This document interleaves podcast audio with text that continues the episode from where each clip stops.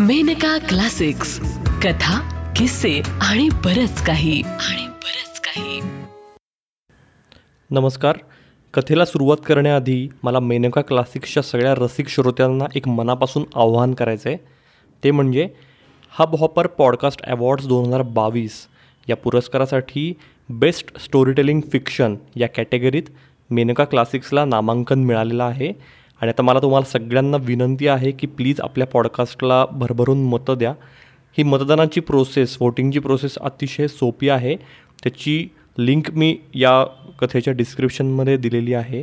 तर तुम्हाला फक्त एकच करायचं आहे या लिंकवर क्लिक केल्यावर त्यात तुम्हाला तुमचं नाव ईमेल आय डी आणि मेनका क्लासिक्स हा सिलेक्ट करून तुम्हाला वोट करायचा आहे.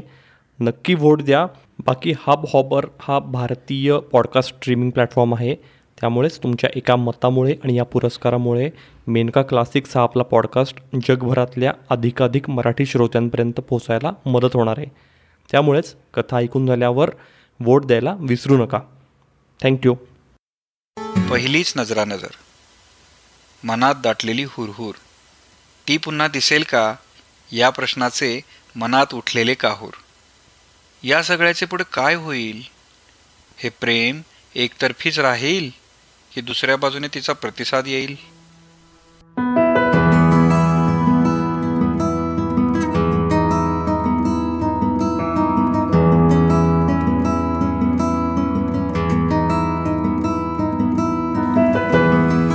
कथा देवाची द्वारे द्वारी. लेखक सु. वी. केळकर. वाचन संग्राम कुलकर्णी. सारी रात्र झोप कशी ती लागलीच नाही. ह्या कुशीवरून त्या कुशीवर त्या कुशीवरून ह्या कुशीवर. जीवाची नुसती तगमग तगमग चालली होती. अस्वस्थ मन बेचैन हृदय. एक क्षण फक्त एकच क्षण. त्या एका क्षणाने ही सारी उलतापालत करावी ना? सारंच अतर्क्य सारंच अघटित अजूनही सारं स्वप्नवतच वाटतंय. हो स्वप्नच नव्हे तर काय म्हणायचं याला? क्षणकाल दिसणाऱ्या इंद्रधनुसारखी एक काही क्षण ती दिसली. पण त्या क्षणातच तिने आपल्याला मोहवलं. हीच हिच्याशिवाय अन्य कोणीही नाही. या विचाराचा अंकुर त्याच क्षणी मनात रुजला अंकुरला. हा वेडेपणा आहे हे कळत होतं पण मला वाटतं वेडेपणा हीच प्रेमाची मिराजदारी असावी. त्याशिवाय का हाफिज लिहून गेला? मौत क्या है तेरी नजर से उतर जाना है. मौत क्या है तेरी नजर से उतर जाना है. और जिंदगी आपका मंजूर नजर हो जाना है. मंजूर नजर हो जाना है. खरं आहे अगदी खरं आहे प्रेम हे कधी कुठं कोणावर कसं आणि का बसेल हे सांगता येत नाही असं म्हणतात ते सत्य आहे. चिरंजीव सत्य. चिरंतन सत्य. ही केवळ पोपटपंची नव्हे तर हे आहेत स्वानुभवाचे बोल. कॉलेज जीवनात हजारो मुली पाहिल्या होत्या. कैक जणींबरोबर तर बोललो चाललो होतो. त्यात काही जणी तर हिच्यापेक्षाही देखण्या होत्या. असं असूनही तो विचार कधी मनात आला नाही.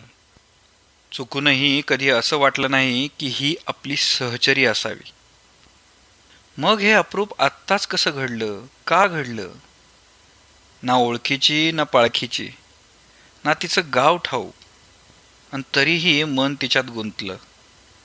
नुसत्या तिच्या दर्शनानं आपण वेडावलो खोळावलो. देहभान विसरून स्थळकाळ विसरून आपण खोळ्यासारखे तिच्याकडे पाहत राहिलो. मला वाटतं तो माझ्या मनीचा हुंकार असावा. आणि मनीचा हुंकार कामवासनेचा अंगार फुलवीत नाही. तो फुलवितो ते समर्पणाचं बकुल पुष्प. आणि पुरुषांच्या नजरेतील भाव जाणण्याची सिद्धी ही प्रत्येक स्त्रीला उपजतच असते की काय कोण जाणे?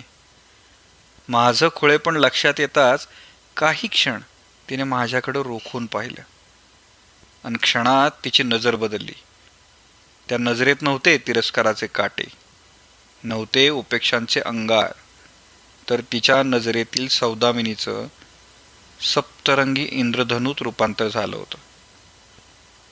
माझ्या मनीचा मनस्वी हुंकार तिच्या मनी रुजला असावा अंकुरला असावा.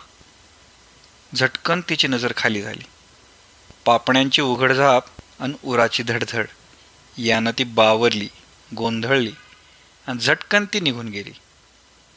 पण जाता जाता तिने चार सहा वेळा तिरक्या मानेनं मागं वळून पाहिलंच. तिच्या या कृतीनं माझं मन फुलारलं बहरलं. शब्देविण संवाद म्हणजे काय याचा खरा अर्थ त्या क्षणी मला कळला. ती दृष्टीआड होईपर्यंत तिच्या पाठमोऱ्या आकृतीकडे पाहत होतो.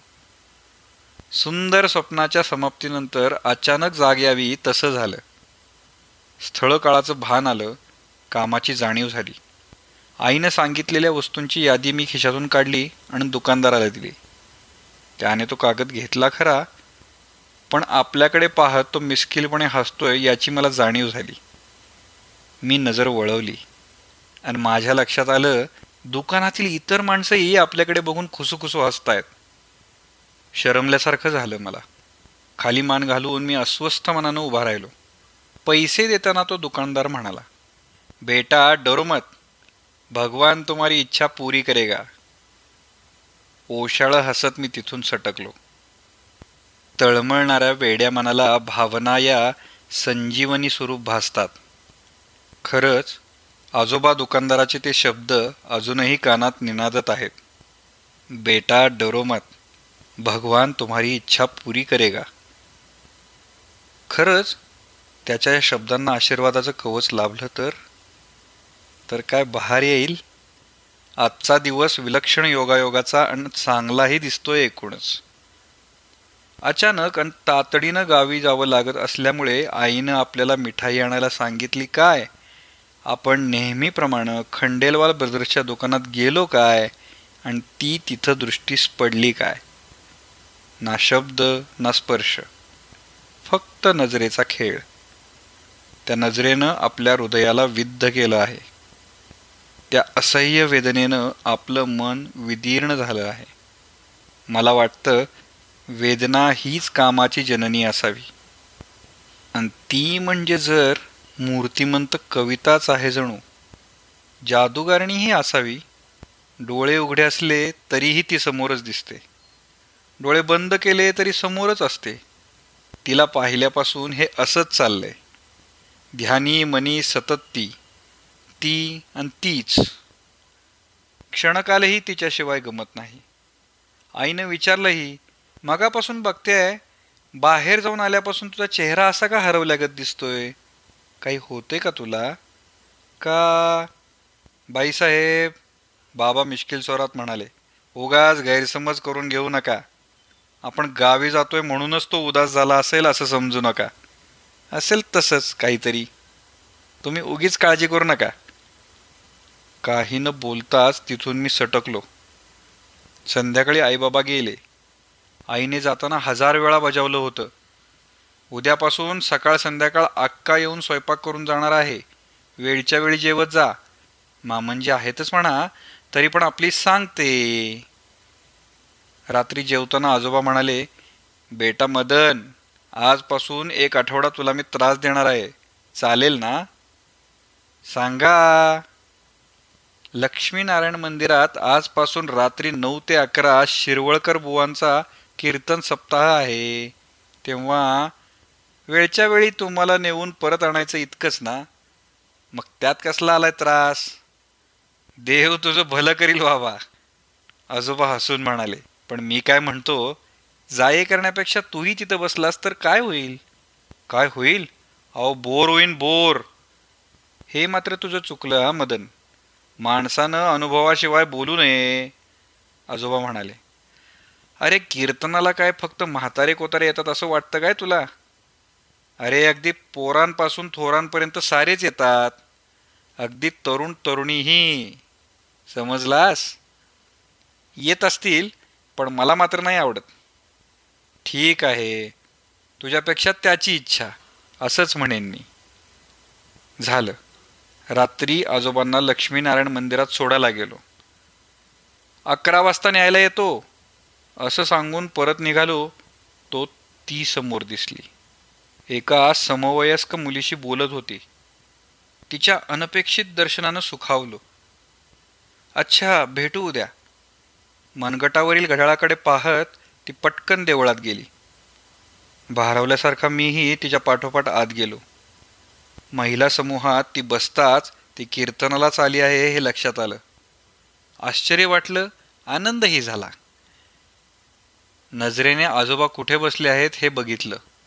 अपाद मस्तक मला न्याहाळीत आजोबा म्हणाले काय रे कीर्तनाला बसणार नव्हतास ना? माझी नव्हती पण त्याची इच्छा दिसते. माझ्याकडे रोखून पाहत आजोबा म्हणाले. खरं आहे सारं काही त्याच्याच इच्छेनं घडतं. त्याच वेळी बुवा आले. कीर्तन सुरू झालं. पूर्वरंग संपला उत्तर रंग सुरू झाला. शिवशक्तीचं आख्यान बुवानी लावलं होतं. पैशाचा हव्यास आणि अहमचा ध्यास. यामुळं अगदी अनादिकालापासून या क्षणापर्यंत पुरुषानं स्त्रीची केलेली अवहेलना. अश्रू ढाळीत जळणारा तिचा अंतरात्मा. त्यामुळे उद्ध्वस्त झालेलं घरकुल उद्ध्वस्त झालेला समाज सर्वत्र भरून राहिलेली उदासीनता अस्वस्थता हे सारं सारं टाळायचं असेल चैतन्यदायी करायचं असेल तर तर एकच उपाय आहे. एकमात्र उपाय आहे. निसर्गत असलेले भेद सोडून पुरुष स्त्री हा भेदभाव सोडा. तिच्या तनमनाला दुःख देऊ नका. केवळ समानतेच्या सूत्रानं हे साधणार नाही तर तर तिला मान द्या कारण ती तेजोमयी आहे अमृतमयी आहे. कोणी काहीही म्हटलं तरी तरी चिरंजीव चिरंतन सत्याचं भान कायम ठेवा. शक्तीविना शिवही शवासमान असतो. बुवांची तेजोमय वाणी पहाडी आवाज मुद्राभिनय आणि हावभाव. सारंच अपूर्व होतं. श्रवणीय होतं. दर्शनीय होतं. सारा श्रोतृवृंद निघून गेला होता. माझे कान शब्द ग्रहण करत होते. पण मन आणि दृष्टी मात्र शक्तीच्या स्थायी गुंतली होती. मनातल्या मनात म्हणत होतो खरं आहे बुवा. अगदी खरं आहे. शक्तीविना शिवही शवासमान असतो. स्त्री ही धारिणी असते. तारिणी असते. तिच्या विना जीवन म्हणजे गंधाविना फुलं पाण्याविना झरा. स्त्री ही अमृतमयी असते संजीवनी स्वरूप असते. ती देहभान विसरून तल्लीन झालेली होती. भक्तिरसात डुंबत होती न्हावून निघाली होती. तर माझ्या मनी शृंगाराला बहर आला होता. प्रेमाचं स्नेहाचं दुसरं नाव भक्ती. म्हणूनच भक्ती आणि शृंगार यांचा अद्वैत असावं. आरती झाली कीर्तन संपलं पण माझी समाधी उतरली नव्हती.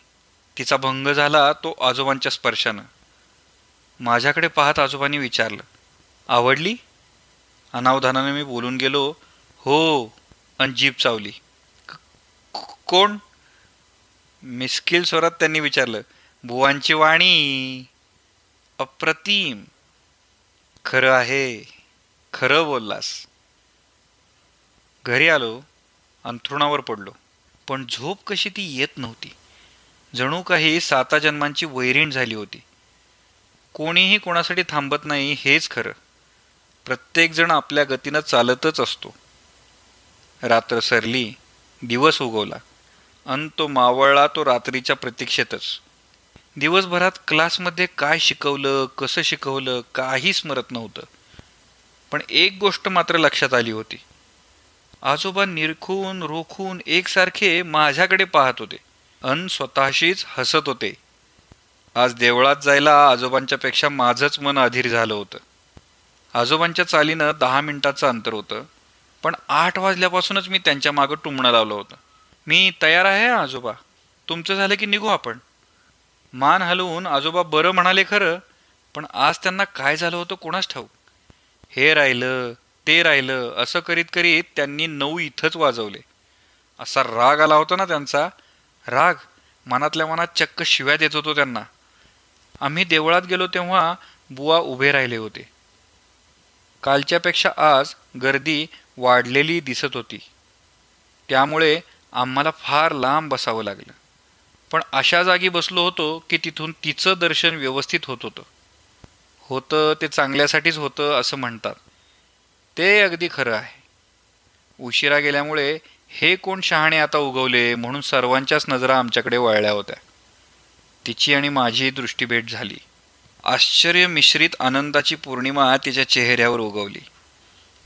प्रतिसादाच्या उटीनं हृदयाला शीतलता लाभली. स्वप्नांचं इंद्रधनुष्य फुललं.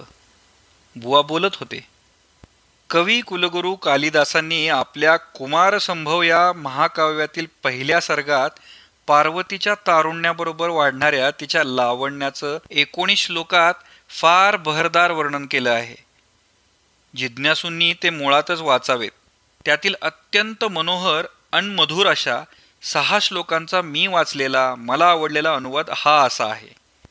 ती रात्र सरली ती एकाच विचाराच्या आवरतात. शिवाच्या प्राप्तीसाठी शक्तीने उग्र तपश्चर्या केली होती. काय करावं? काय केलं असता आपली मनोकामना पूर्ण होईल? आपल्याला आपल्या शक्तीची प्राप्ती होईल? दिवसभर याच विचाराचा भोंगा मन पोखरीत होता. या विचारात इतका गुंतलो होतो की त्या दिवशी सकाळी नित्याप्रमाणे प्रभात फेरीसाठी बाहेर पडलेले आजोबा खूप उशिरानं घरी आले ही गोष्ट वेळेवर माझ्या ध्यानी आली नाही. त्या रात्री आम्ही जरा लवकरच देवळात गेलो. बुवा आले कीर्तन रंगू लागलं. पण माझं मन मात्र उदासीनतेनं भरून आलं होतं. बेचैनीचे काटे मनाला हृदयाला बोचत होते. कारण कारण आज ती आली नव्हती. ती न आल्याचं दुःख आणि का आली नाही याची काळजी? खरंच का बरं ती आली नसावी? तिला काही झालं तर नसेल ना? तिची तब्येत तरी बरी असेल ना? या दुधारी शास्त्रानं मनावर वार केला. त्या असह्य वेदनेनं तळमळत होतो खरा पण त्याच वेळी मनात येत होतं. ती न आल्याचं दिसल्याचं दुःख मी एक वेळ सहन करीन पण तिला मात्र काहीही झालेलं नसावं. ती सुखचिंत असावी सुखरूप असावी. दुसऱ्या दिवशीही ती कीर्तनाला आली नाही.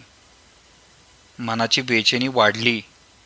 या अस्वस्थतेपेक्षा मनाला अधिक दुःख होत होतं ते या गोष्टीचं की आपण काही करू शकत नाही याचं. ती कोण कुठची तिचं नाव काय ती राहते कुठं कोणाकडे चौकशी करणार कशी करणार काय करणार? कुठल्याही गोष्टीचं अज्ञान हेच माणसाच्या दुःखाचं मूळ आहे हेच खरं. सलग दोन रात्रींचं जागरण आणि मनाची उदासीनता. यामुळेच आज मी क्लासला सुट्टी दिली होती खरी. पण आता त्याचा पश्चाताप होत होता. काय करणार घरी बसून? कशात मन गुंतवणार? आणि बाहेर जावं तर जाणार तरी कुठं? आणि गेलो तरी तिथं मन तरी रमलं पाहिजे. लागलं तर पाहिजे. मी अस्वस्थ होतो. माझी बेचैनी वाढत होती. पण आजोबा मात्र आज अगदी खुशीत दिसत होते. अगदी तल्लीन होऊन अभंग गात होते. जैसी स्थिती राहे तैशापरी राहे कौतुक तू पाहे संचिताचे. नको खेद करू कोणत्या गोष्टीचा पती लक्ष्मीचा जाणतसे सकळ जीवांचा करीतो सांभाळ तुझ मोकलील ऐसे नाही. माझ्या अस्वस्थतेचं उदासीनतेचं नाराजीचं कारण आजोबांनी विचारलं नव्हतं हे खरं. पण हे अभंग म्हणून ते त्यांच्या स्वभावधर्मानुसार माझ्या मनाला सांत्वना तर देत नव्हते ना? या विचारानं माझ्या मनाला जरा बरं वाटलं. इतरांचं माहीत नाही मला पण माझा स्वानुभव असा आहे पोरात पोर थोरात थोर होण्याची वृत्ती अहमचा केलेला त्याग यामुळे बाबांना जसे ते सुहृद वाटतात त्याप्रमाणे मलाही ते परम मित्र वाटतात. आणि म्हणूनच आपण आपल्या मनीची वेदना त्यांना सांगावी. निश्चितपणे ते त्यावर काहीतरी तोडगा काढतील. पण त्याचवेळी दुसरं मन म्हणालं त्यांना सांगायला कशाला पाहिजे? आपल्या मनीची वेदना त्यांनी जाणली असणार अगदी निश्चितपणे. त्यावर भलाबुरा विचारही त्यांनी केलेला असणार. आणि योग्य वेळी ते योग्य असा सल्लाही देतील अगदी खात्रीनं. हे विचारद्वंद्व मनात चालू असतानाच आजोबांची हाक कानावर आली. बेटा मदन बोला एक काम करणार का? सांगा. अरे तो आपला केशवसाने गेले दोन दिवस कीर्तनाला येत नाही. काय झाले काही कळत नाही. त्याची जरा चौकशी करून ये. खरं तर मीच जाणार होतो पण कोण जाणे आज जरा थकल्यासारखं वाटतंय. जाशील का? त्यांचा पत्ता अरे अद्वैत सोसायटी तळमजल्यालाच राहतो तो. तेवढाच मनाला विरंगुळा म्हणून मी लगेचच घराबाहेर पडलो. आजोबांनी सांगितलेल्या पत्त्यावर पोचलो बेल वाजवली मंजूळ कलरव निनादला. दार उघडलं गेलं. अन वेड्यासारखा मी समोर पाहतच राहिलो. दारात ती उभी होती. धवल वसना सुनयना माझ्या मनीचा आनंद तिच्या नजरेत उतरला. चेहरा अरक्त झाला नागपुड्यात थरारल्या. तिच्या उराची धडधड वाढली आणि ती खारीसारखी हात पळाली. कोण आलंय ग मुक्ता? मुक्ता मुक्ता नाव कळलं. भाव तर कळला होताच. लाजाळूच्या झाडाची तारांबळ बघून मी स्वतःशीच हसलो. त्याच वेळी शब्द कानावर आले. कोण पाहिजे आपल्याला? मी भानावर आलो. हेच ते आजोबांचे दोस्त केशव साने असावेत. केशवराव साने मीच तो. बोला काय काम आहे? आपण दोन दिवस कीर्तनाला आला नाहीत. कारणही काही कळलं नाही. म्हणून चौकशी करून ये असं आजोबांनी सांगितलं. आजोबा म्हणजे वासुदेव चितळे. तू तूच वासूचा ना तू होय. ते प्रसन्नपणे स्वतःशीच हसले. विशेष काही नाही जरा खोकला झाला होता. एकसारखी ढास लागत होती. तेव्हा कसा येणार कीर्तनाला? माझ्या खोकल्यामुळं पोरीचा हिरमोड झाला खरा पण त्याला काही इलाज नव्हता. पण आज आम्ही येणार आहोत. झालेला आनंद वरकरणी दिसू न देता मी म्हटलं बरं आहे येतो मी. असाच कसा सोडीन तुला? काहीतरी तोंडात टाकून जा. खरंच नको. मी नाश्ता करूनच आलो आहे खरं? शपथ. ठीक आहे. थोडासा चहा तरी घे. असं म्हणत त्यांनी आत बघत तिथूनच ओरडून सांगितलं. पोरी चहा कर ग. चहा येईपर्यंत तिचे आजोबा बुवांच्या कीर्तनासंबंधी बोलत होते. काही जुन्या आठवणी सांगत होते. पण बोलताना मात्र माझ्याकडे स्थिर नजरेनं पाहत होते. चोरी पकडली जाण्याची शक्यता होती म्हणून मी त्यांच्या नजरेला नजर देत नव्हतो. थोड्या वेळानं चहा घेऊन ती आली. तो देताना तिचा हात थरथरत होता. आजोबांची नजर आम्हा उभयतांवर खेळलेलीच होती. आणि ही गोष्ट तिच्याही लक्षात आली असावी. आणि म्हणूनच ती लगबगीनं आत निघून गेली. ती आत जाताच आजोबा हसून म्हणाले लाजाळूचं रोपटाय नुसतं. मी हसूनच मुकसंमती दिली. आणि चहा झाल्यावर त्वरित बाहेर पडलो. त्या रात्री कीर्तनाला अधिकच रंग चढल्यासारखं वाटत होतं मला. आनंदी मनाचाही तो भाग असेल कदाचित. उरलेल्या दोन रात्रीही चढत्या क्रमानं रंगत गेल्या. सप्ताह सरला. आणि मन पुन्हा उदासीनतेनं भरून आलं. आता तिची हमखास भेट कशी होणार? कुठं होणार? मुक्ताची गोष्टच वेगळी. पण कारण काढून तिला वरचेवर भेटणं मलाही जमण्यासारखं नव्हतं. ते माझ्या स्वभावातच बसत नव्हतं. पण आता यावर उपाय उपाय एकच होता. तो म्हणजे आजोबांना सर्व काही स्पष्टपणे सांगणं. पण संकोची मनाला अजूनही धीर होत नव्हता. काय करावं? कसं सांगावं? तिच्याशिवाय आपण ही कल्पनाही आता सहन होण्यासारखी नव्हती. मग ही कोंडी फोडावी कशी? विचारांच्या आवर्तात मन हरवलं होतं. मन तर सतत तिच्याच नावाचा जप करत होतं. आणि प्रतिक्षिप्त क्रिया घडावी तसा हातही मिळेल तिथं तिचंच नाव लिहित होता. मुक्ता मुक्ता मुक्ता. इतकी आवडली? हो हो. मी दचकून भानावर आलो. आजोबा जवळच उभे होते. मिश्किलपणे माझ्याकडे पाहत होते. शरमल्यासारखं झालं मला. मदन महाराज लाजू नका. तुमच्या मनीचं गुपित आम्ही पहिल्या दिवशीच ओळखलं होतं. दुसऱ्या दिवशी खात्री पटताच आम्ही उभयता म्हाताऱ्यांनी बनाव घडवून आणला. ही ओढ म्हणजे यौवनाची चंचलता नव्हे तर तो तुमच्या मनीचा हुंकार आहे. तुम्हा उभयतांच्या मनी आजन्म सहवासाची आस आहे याबद्दल आमची खात्री पटली आहे. तेव्हा आता फक्त दोन चार दिवस कळ काढा. बाकी सर्व गोष्टींची आम्ही पूर्तता केली आहे. आता फक्त सुनबाई यायचा अवकाश. ती आली की त्वरित साखरपुडा. म्हणजे तुम्हाला राजरोज भेटायला मिळेल. आणि मग लवकरच शुभमंगल सावधान. काय कसा आहे प्रोग्राम आजोबा बोलावं असं खूप वाटत होतं.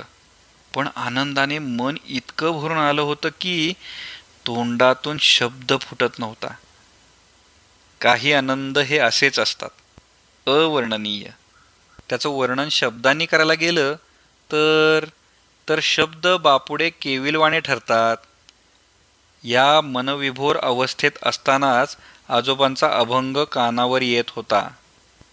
देवाची ये द्वारी उभा क्षणभरी तेणे मुक्तासाने मिळविली मिळविली